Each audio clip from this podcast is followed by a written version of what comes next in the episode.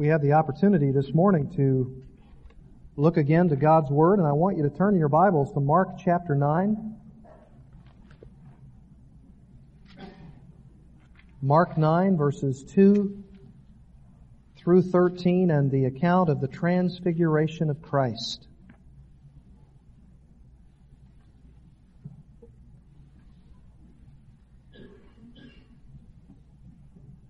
This message really dovetails perfectly from the theme of last Sunday's message, Dr. Bo Beatles, on suffering.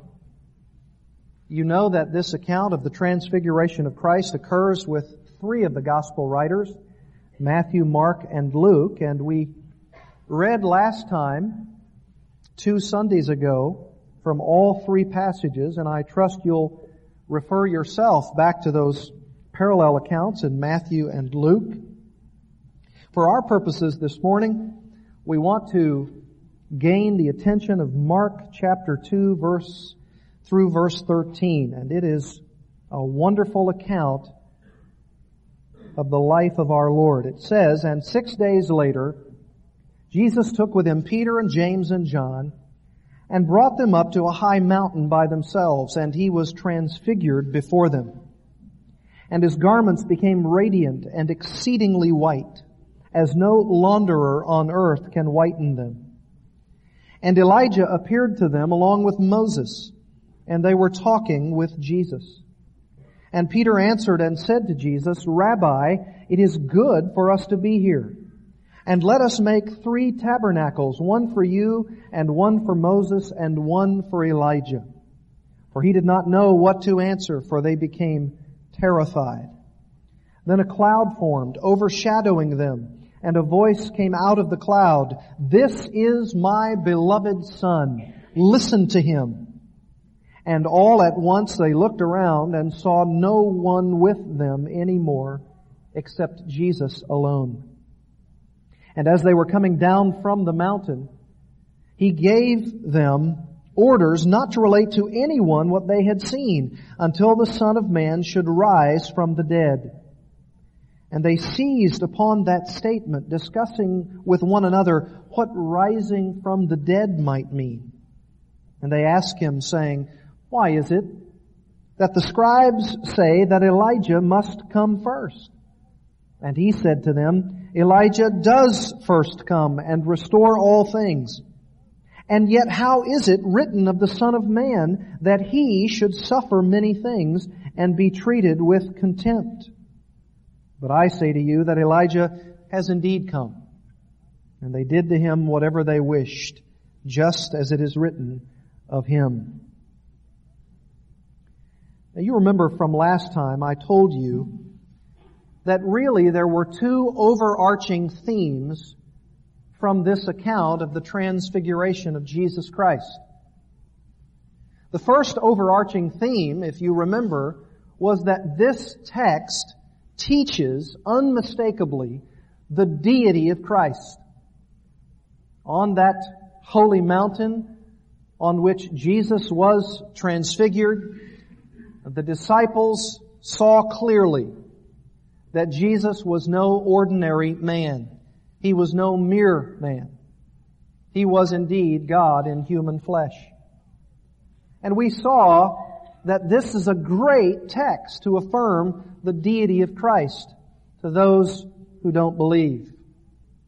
And we saw also that there was a second overarching theme in this text, and it really comes to us in a couple of verses. In verse 38 of Mark chapter 8, Jesus says that the Son of Man will be ashamed of those who are ashamed of Him when He comes, the Bible says, in the glory of His Father with the holy angels. There, of course, referring to His second coming. And we see that in this text of scripture, Jesus is marking for us his soon coming return. He says in verse 1 of chapter 9, Truly I say to you, there are some of those who are standing here who will not taste death until they see the kingdom of God after it has come with power. And I believe that six days later, according to verse 2, the initial glimpse of that power was in this transfiguration. There was another stage when the Holy Spirit came with power at Pentecost when the disciples began to preach boldly and thousands were added to the church. And of course, the third stage will be the ultimate coming, the second coming of Christ to be the judge of all the earth, to be the King of kings and the Lord of lords. And yet, sandwiched in between those two overarching themes, one you could say at the top and the other you could say at the bottom, is something in between. And within the text of Mark chapter 9 verses 2 through 13, I believe another theme emerges. And that theme is the theme for which we will occupy ourselves this morning. And that theme can simply be stated this way. For anyone, including Christ, for anyone, including Christ, there is suffering and then glory. Suffering and glory. The transfiguration account has a clear and implicit message that says, for anyone looking at the transfiguration of Christ, you see suffering and glory. And for any Christian who walks the path of seeing Christ as their example, it is for you and for me the model and the example for our own suffering and ultimate glory. The apostle Paul told Timothy, if you desire to live godly in Christ Jesus, you will suffer what? Persecution.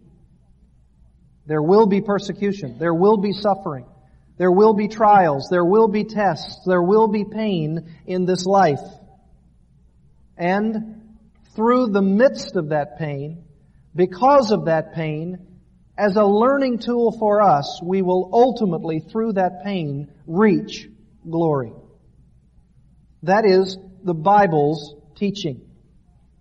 You know, we talk often about the sufferings and the trials of Jesus as he went through them in his earthly ministries, and we should. But we also need to be reminded of the glory of Christ. And this Mount of Transfiguration, as we have come to call it, is a clear example of the glory of Christ. We often, I think, overemphasize one against the other. Sometimes we overemphasize the concept of suffering and we leave out the idea that glory is the ultimate result of any suffering that Christians endure. And it is also true that at times we overemphasize the concept of our future glory in heaven. And we tend by that to minimize the suffering that is part and parcel of every Christian's life. And I believe this text can show us in clear terms that suffering and glory go together. They're linked together for us and for our Savior. Someone said, along with the conflicts and labors and tears, there will certainly come many an hour of glorious vision and high and holy fellowship. And speaking of Christ, the vision of the Holy Mount, this Mount of Transfiguration, always compensates for Gethsemane. In other words, Jesus had trial. He had tests. No question about it. He suffered greatly. And as he suffered greatly, this Mount of Transfiguration has the glory of Christ seen so clearly that he, although he suffered in Gethsemane, although he suffered at the cross, the glory did follow. And for us, if we suffer, if we're in pain, all of those folks that I mentioned for which we prayed a moment ago, the glory will come. Be encouraged by that. Be comforted in that. That no amount of pain, no amount of suffering, no amount of trials or testing that we receive in this life is for us the only thing we receive in this life. We receive those things, but they are but a precursor to prepare us for glory. As I was preparing this message, I thought of really three outline points that are very simple that are stated here. Verses 2 through 4 is the transfiguration itself. The account of the transfiguration itself. And verses 5 to 8 show us the confirmation.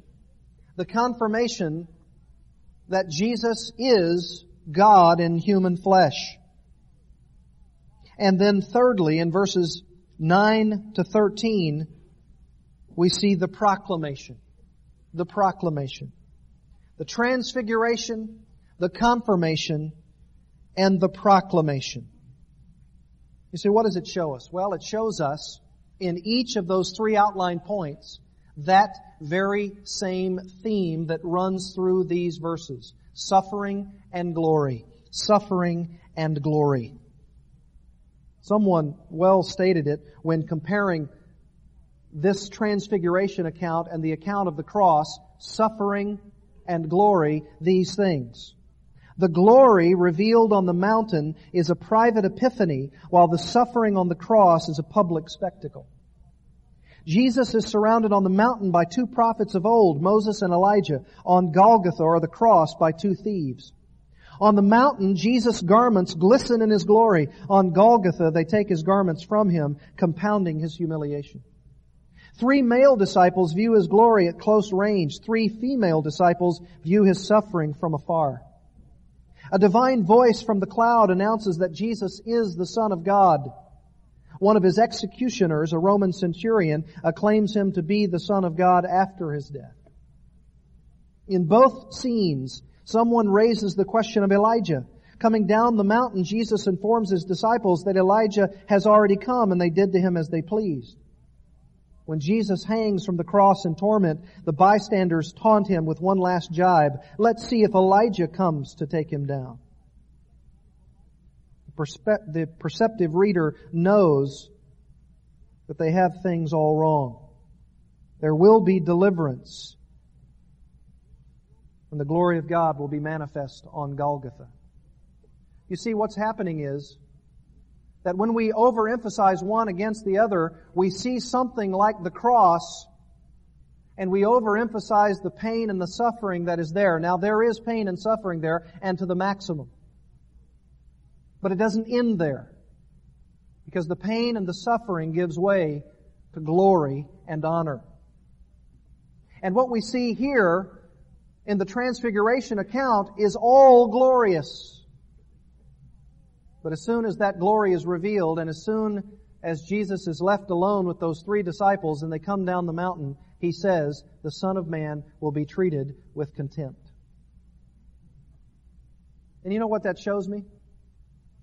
That shows me that suffering and glory are so linked that sometimes it's difficult to see one without the other. And there are times when you and I go through suffering and agony and pain and misunderstandings and criticisms. And we go through those and we're so focused on our sufferings that we don't realize that just around the corner, if we respond rightly to that suffering, is God giving us a glimpse of His glory. You say, well, what does it look like? What will it look like? Well, when you go through that trial and test and you don't sin in the process, the glory is right there because God has given you His grace and His mercy to withstand it. And when you further grow and spiritually mature in your Christian walk, and when you see those trials and those tests as opportunities for growth, as one said, His chastisements are my advertisement. I'm able to see through the suffering to the glory that surely will be present with me by His grace and mercy and will be resident with me in fullness, in perfection, in my glorification. And so when Jesus is transfigured here, it's but for a moment. And he reemphasizes again and again and again to his disciples, the suffering is here. The suffering is here. But even in that suffering, it lasts for a little while. And then the full glory to come. See, how do you see suffering and glory in the statement about the transfiguration itself in verses 2 and 4? I see it. Six days later, Jesus took with him Peter and James and John and brought them up on a high mountain by themselves, and he was transfigured before them. And his garments became radiant and exceedingly white, as no launderer on earth can whiten them. Elijah appeared to them along with Moses, and they were talking with Jesus. Well, where is the suffering and glory that you said should be there? Well, I see it. I see it there because of this. The very fact that Jesus Christ is incarcerated in human flesh is evidence to me of suffering. You say, what do you mean? Well, you know and I know that theologically the Bible teaches us that Jesus had a face-to-face relationship with God the Father and God the Holy Spirit in eternity past. And by the very nature of who sinful man really is, Jesus came to this earth in the form of a bondservant, according to Paul in Philippians 2. And he came as an obedient servant, and he did everything that God had commanded him to do. And when he was incarnated as a baby in Bethlehem and began to grow and begin to mature and begin to take on his adulthood and all through his life and ministry, all the way up and through the cross, all of that is suffering, my friends. All of it.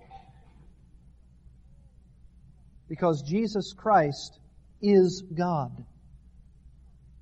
And when He was incarnated, this transfiguration shows me that even in the incarnation and full ministry of Christ, including this event, shows me that He's in the midst of suffering all around Him. You know, there's one other element to this that I think is so very true.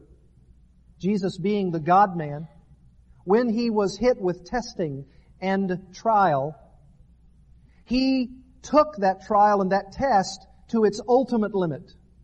You say, how so? Because he never yielded to the temptation around him.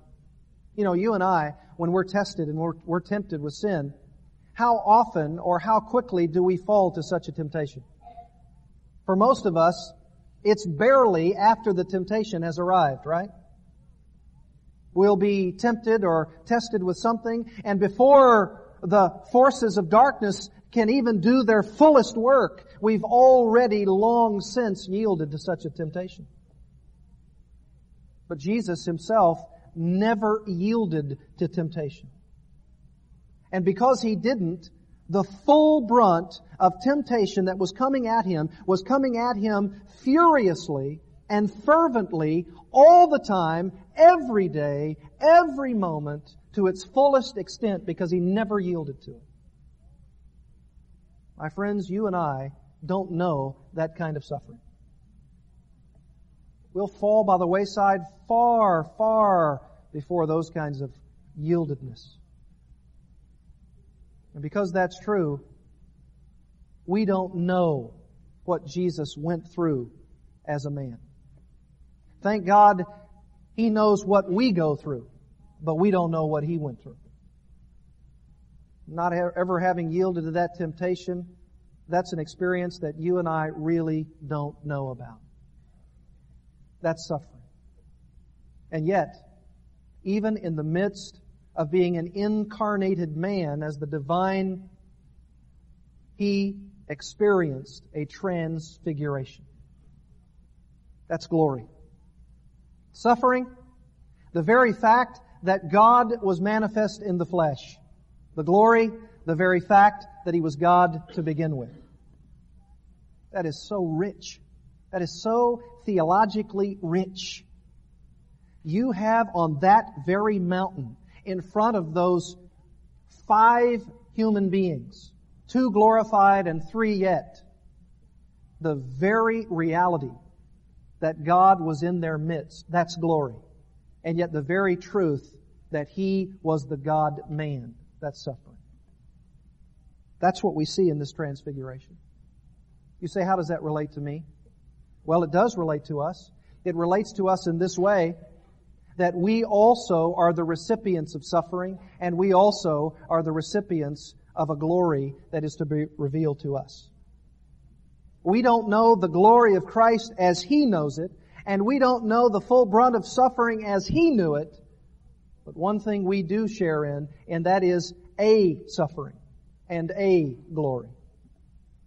And that's how we can relate to this passage. You know, as a preacher, you always say to yourself, now here's an account of a, of a unique and unrepeatable ex- experience. I mean, here's the transfiguration of Christ. It's on a mountain.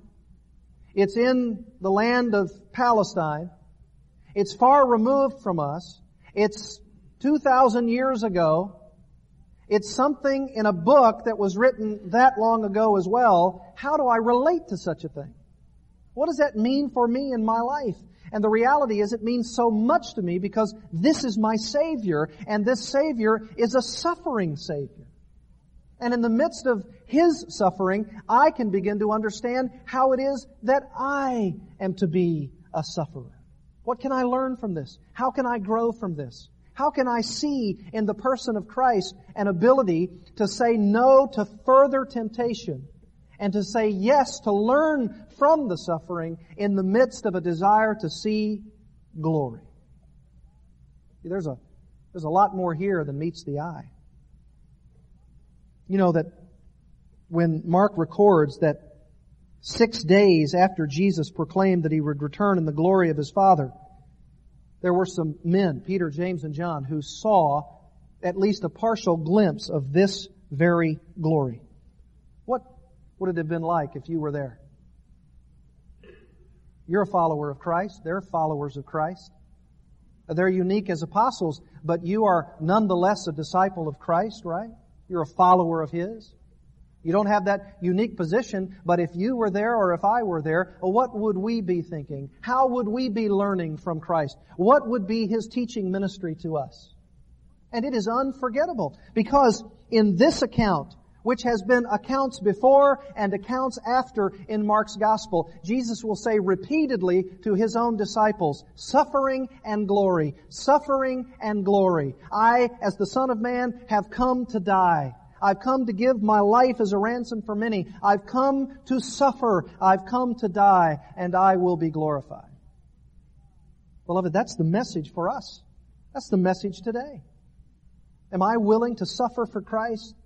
Am I willing to see the sufferings that I'm undergoing as an opportunity for a one day description and experience of eternal glory? You say, I want the suffering, but not the glory. Does anyone say that? No. But how many of us say, I want the glory and no suffering? Won't work that way. It won't. It is a gilt edge guarantee bona fide, axiomatic truth. If you are headed for glory, you will suffer. Now, it may be that someone's extent of suffering is greater than yours, but you and I, at some point in our Christian experience, will suffer. And what we learn is this suffering precedes glory. We're not headed for heaven. We're not honed for heaven. We're not fashioned for heaven. We're not skilled to receive glory until the suffering has been completed.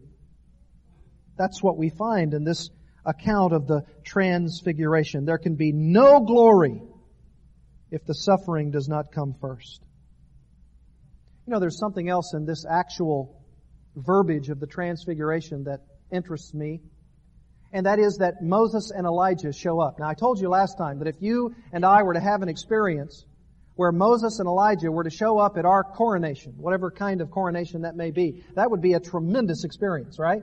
I mean, Moses and Elijah, uh, they received the invitation and they RSVP'd me.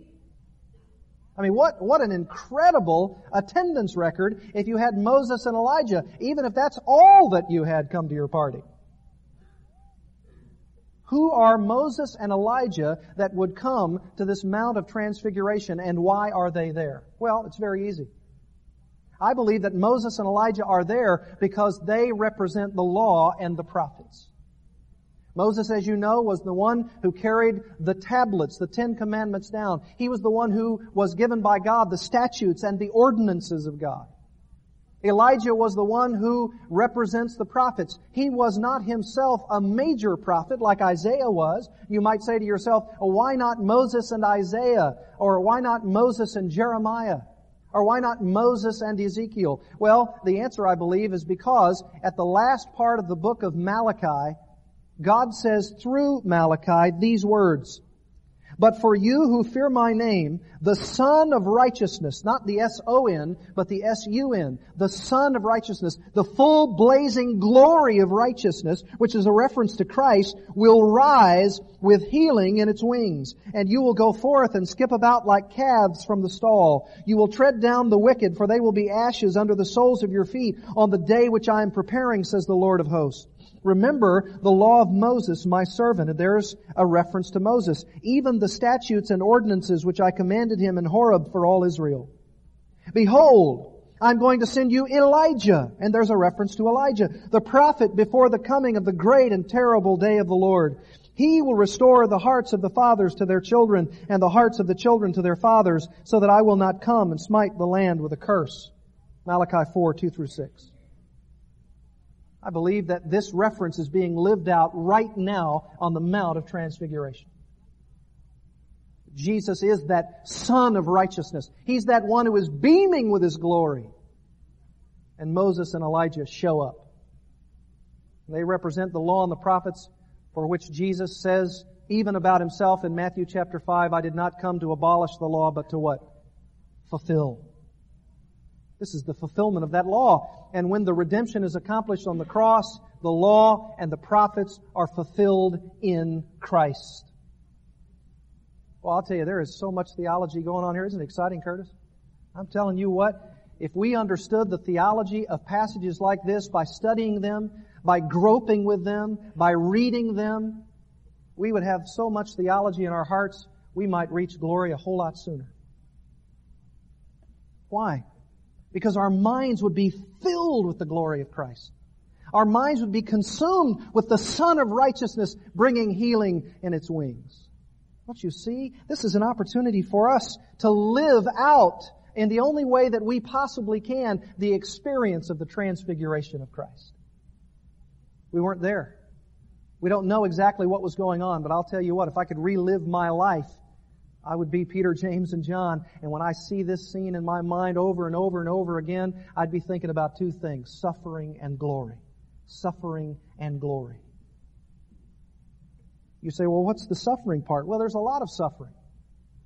I just read to you that passage in Malachi, and does it not say that when Elijah the prophet comes, he will restore the hearts of the fathers to their children and the hearts of the children to, to their fathers?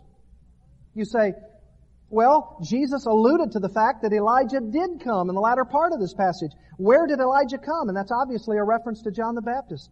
And you say, well, when John the Baptist came, did he restore the hearts of the fathers to their children and the children to their fathers? It doesn't seem so. It seems as though there's as much sinfulness going on at that period as before or after. What is going on here? We have to understand that Jesus was speaking truth when he said Elijah did come, John the Baptist did come, but that particular part of that passage will only be ultimately fulfilled when the ultimate prophet, Jesus Christ, comes in his second coming glory. And I believe in that millennial kingdom when Jesus restores that which he will be the King of kings and Lord of lords, the fathers will be turned in their hearts to the children, and the children will be turned in their hearts to the fathers. You see, if he's the ultimate fulfiller of both the law and the prophets, then he's the ultimate Elijah. He's the ultimate Moses. And when he comes in his second coming glory, he's going to make everything right. All the accounts are going to be turned to a place where he then becomes the accountant. He's the one who's going to come and rule with a rod of iron. He's the one who's going to smash the dissidents. And He's the one who's going to come and bring mercy and grace to His people. He's going to turn the fathers' hearts to their children and the children to their fathers. You see, Moses and Elijah are there. But when the transfiguration is complete, is Moses and Elijah, are they standing there with transfigured bodies? No. Christ is the only one there. Because he's the only one ultimately that matters. And when he comes, he'll be that sun of righteousness. Boy, that sun is beaming ever brighter because the sun of righteousness has come with healing. You say, well, if this was a great confirmation between Moses and Elijah, is that all that is necessary? No. There's a whole lot more confirmation that's going on here. Look at verse 5.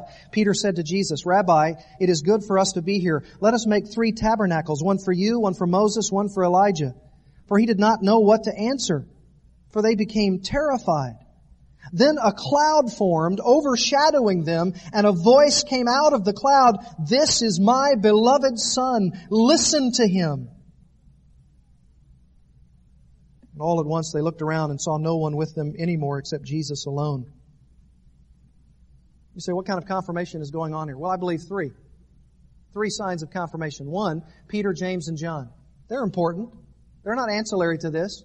Why? Because the scripture says that at the mouth of two or three witnesses, let everything be established. And so Peter, James, and John, human beings, frail, yes, but eyewitnesses, yea, verily, yes, and they are standing there watching this before their very eyes. It wasn't an illusion. It wasn't a vision. It was reality. There was a real mountain. These were real men and they saw what they really saw and what they really saw was Jesus Christ being transfigured before them. And at the mouth of two or three witnesses, let everything be established. And what kind of encouragement would this be when those three men went back to the other disciples and then the early church and said, we saw the majesty on high be transfigured before us. We were there. We were eyewitnesses of His majesty. That's important. Oh, it could be that someone might say, well listen, if there was no human being around, how can we trust that he was transfigured? Peter, James, and John were there. And they were there as the spokesman for the twelve. They were there as the ones who were intimate with Christ and they saw the intimacy of His very glory. What an incredible experience. What other confirmation was there? How about the cloud? You know that the cloud in the Old Testament represented God's presence. And God was showing His very presence in that place. I wish we had time to look at all of the references to the cloud as pictured in the Old Testament. God the Father's sustaining presence. That's sure enough a confirmation that Jesus Christ is God in human flesh and that He will soon one day return. And then I believe there's a third and obviously the most compelling confirmation of all, the voice of God the Father Himself the anthropomorphic voice of God. God taking human condescension, an audible voice, and saying to the very people present, Moses and Elijah, Christ himself, Peter, James, and John, this is my beloved son, my chosen one. Listen to him. Now you know as well as I do that Peter at least on one occasion has said, Lord, no, you will not go through the suffering. It could even be that when Peter says here, let's stop, let's build a tabernacle right here, let's set up a church. I mean, we have it all. Let's just do what we do, and let's just do it from this mountain and have everybody come here. It might even be applied, we don't have to go or do anything else. This may even be that second time where Peter speaks out of turn. Now, admittedly, the Bible says he was terrified. So we have to give him a little bit of credit. But one thing is for sure. Peter is not understanding that this glory is short-lived. It's a glimpse. It's a stage. It's a piece of the puzzle. And he doesn't understand it. And so what does Jesus do? Immediately coming down from the mountain, the Son of Man will be treated with contempt. It blows Peter's circuits. The disciples don't understand. What do you mean? It says they huddled together with themselves, pondering the statement. Well, does this dying and rising from the dead mean? They will understand it, but they don't understand the suffering now. And so what do we have? We have the voice of God the Father himself saying, and I believe even principally to Peter as the spokesman, Peter, listen to him. You see it?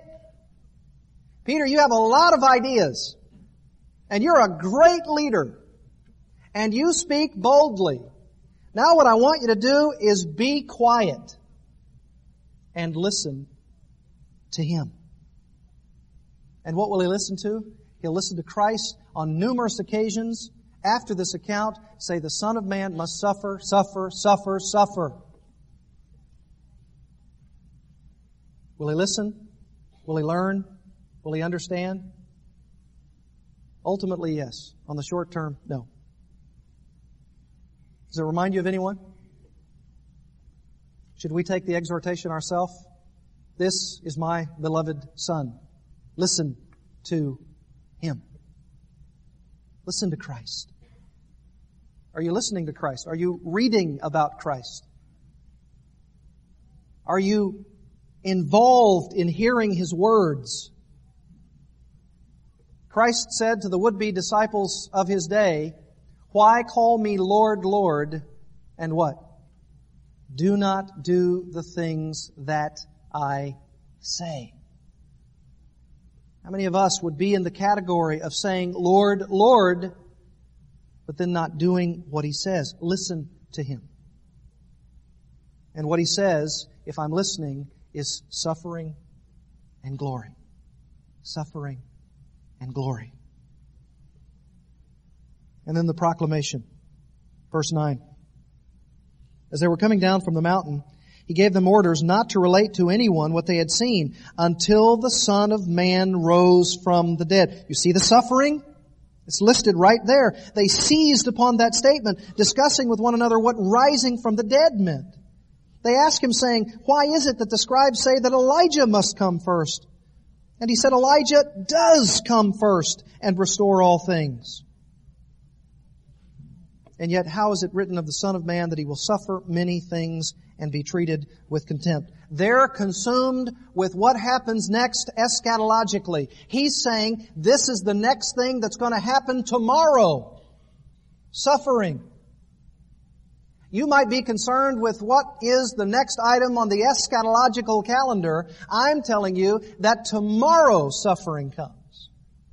How is it that the Son of Man will be repeatedly in the midst of suffering from this point to the cross.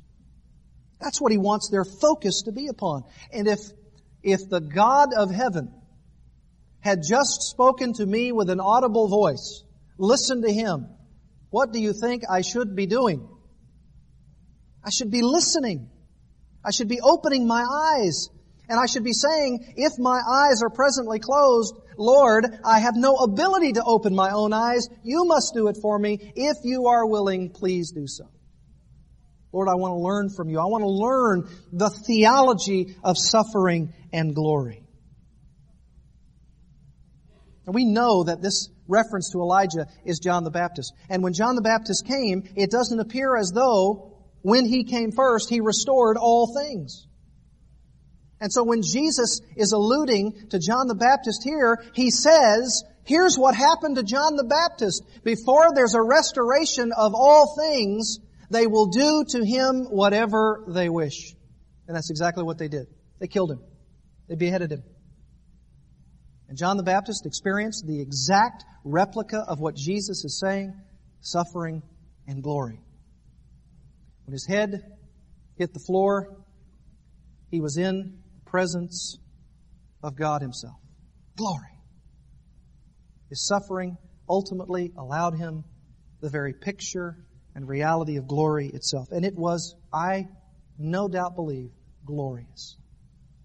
The forerunner, the one who was looked upon as weird and strange, eating locusts and wild honey and wearing prophet-like clothes and living in the wilderness and being ridiculed, misunderstood, spurned by the religious leaders who didn't accept his view of repentance, who didn't like his baptismal ceremony, and who ultimately killed him for his righteousness. He suffered, no question about it. But in the midst of that suffering, in the midst of the ultimate act of suffering, giving his life, there was glory. Glory. Oh, some of you are closer to glory, at least chronologically, than I am. But I confess there are days when I say, Lord, if you are willing, I want to see that glory. Isn't it going to be great that even though in the midst of suffering that we're undergoing now, that we know for a fact beyond the shadow of a doubt with certainty because of our faith in Jesus Christ and the promises of God that glory awaits us. Isn't it true that in Romans chapter 8 verse 18 the apostle Paul says himself, for I consider that the sufferings of this present time are not worthy to be compared with the glory that is to be revealed in us. Oh, that's so good. He says in one verse, there's suffering, but there is glory. You can suffer because you know that glory awaits. Does he not say in 2 Corinthians chapter 4 verse 16, we do not lose heart, but though our outer man is decaying, yet our inner man is being renewed day by day. How? How is it be, being renewed day by day, Paul? For momentary light affliction is producing for us an eternal weight of glory. And what kind of comparison is it, Paul? Far beyond all comparison. You mean to tell me that any suffering I go through here is compared with glory as momentary light affliction? Like a fly on the arm. That's it. Peter himself says, and though you suffer for a little while. You say, that is easy for you to say. You haven't suffered like me. You haven't gone through what I've gone through. You, you've never been stricken with cancer. Uh, you don't know the, the ugliness of a divorce. You, you don't know what it means to live with this or that person. No, that's true. That's true. But you've never suffered like Christ. The ultimate act of suffering. Never never ever yielding to the temptation set before him. See, he's our model. No temptation has overtaken you, but such as is common to man. God is faithful, who will not allow you to be tested beyond what you're able, but with that temptation will provide a way of escape so that you may be able to endure it. I'll tell you what, there is no suffering in this life, no matter what someone could say, no matter what we could read in the paper, no matter what we could see on the television, that is worthy to be compared with the glory that is to be revealed to us, because all of this suffering is for us momentary light affliction, because it's producing in us an eternal weight of glory. I think Peter understood that. I think he heard the message. I think he ultimately learned it. Even if he didn't learn it here, he learned it ultimately because he himself said this, In this you greatly rejoice. Even now for a little while, if necessary, you've been distressed by various trials, so that the proof of your faith being more precious than gold which is perishable, even though tested by fire, may be found to result in praise and glory and honor at the revelation of Jesus Christ. Suffering and glory. He later said, Beloved, do not be surprised at the fiery ordeal among you. Probably a reference to these Nero garden party fires where these Christians were put on these poles and burned alive at Nero's maniacal request. Don't be upset. Don't be surprised at the fiery ordeal among you, which comes upon you for your testing, as though some strange thing were happening to you. But to the degree that you share in the sufferings of Christ, keep on rejoicing, so that at the revelation of His glory, you may rejoice with exultation. Oh, this is sweet theology. You say, no, no, that's bitter. God can make anything bitter that which is sweet. David Garland says as we close, very insightfully, many in the church today suffer from a form of Bible amnesia. They remember only the parts that promise wealth, happiness, glory, and forget or fail to listen to the calls for self-sacrifice, suffering, and bearing one's cross. He says they want to skip suffering 101 and move on to advanced placement in glory 909? I admit it. I confess. Lord, give me the glory. Eliminate the suffering. But if there is no suffering, there is no glory. Let's pray together. Father, this is a wonderful and exciting text that proclaims to us that suffering and glory are linked together. It tells us so clearly that while this is an unrepeatable and unique event in the life of our Lord, never to be experienced by any human being, it nevertheless shows us that we ourselves must be transformed from one level of glory to another, and that through our sufferings.